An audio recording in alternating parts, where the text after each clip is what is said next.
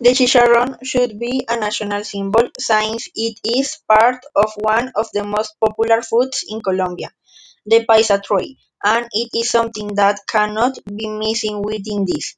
But it is not only eaten with the paisa tray but with other foods.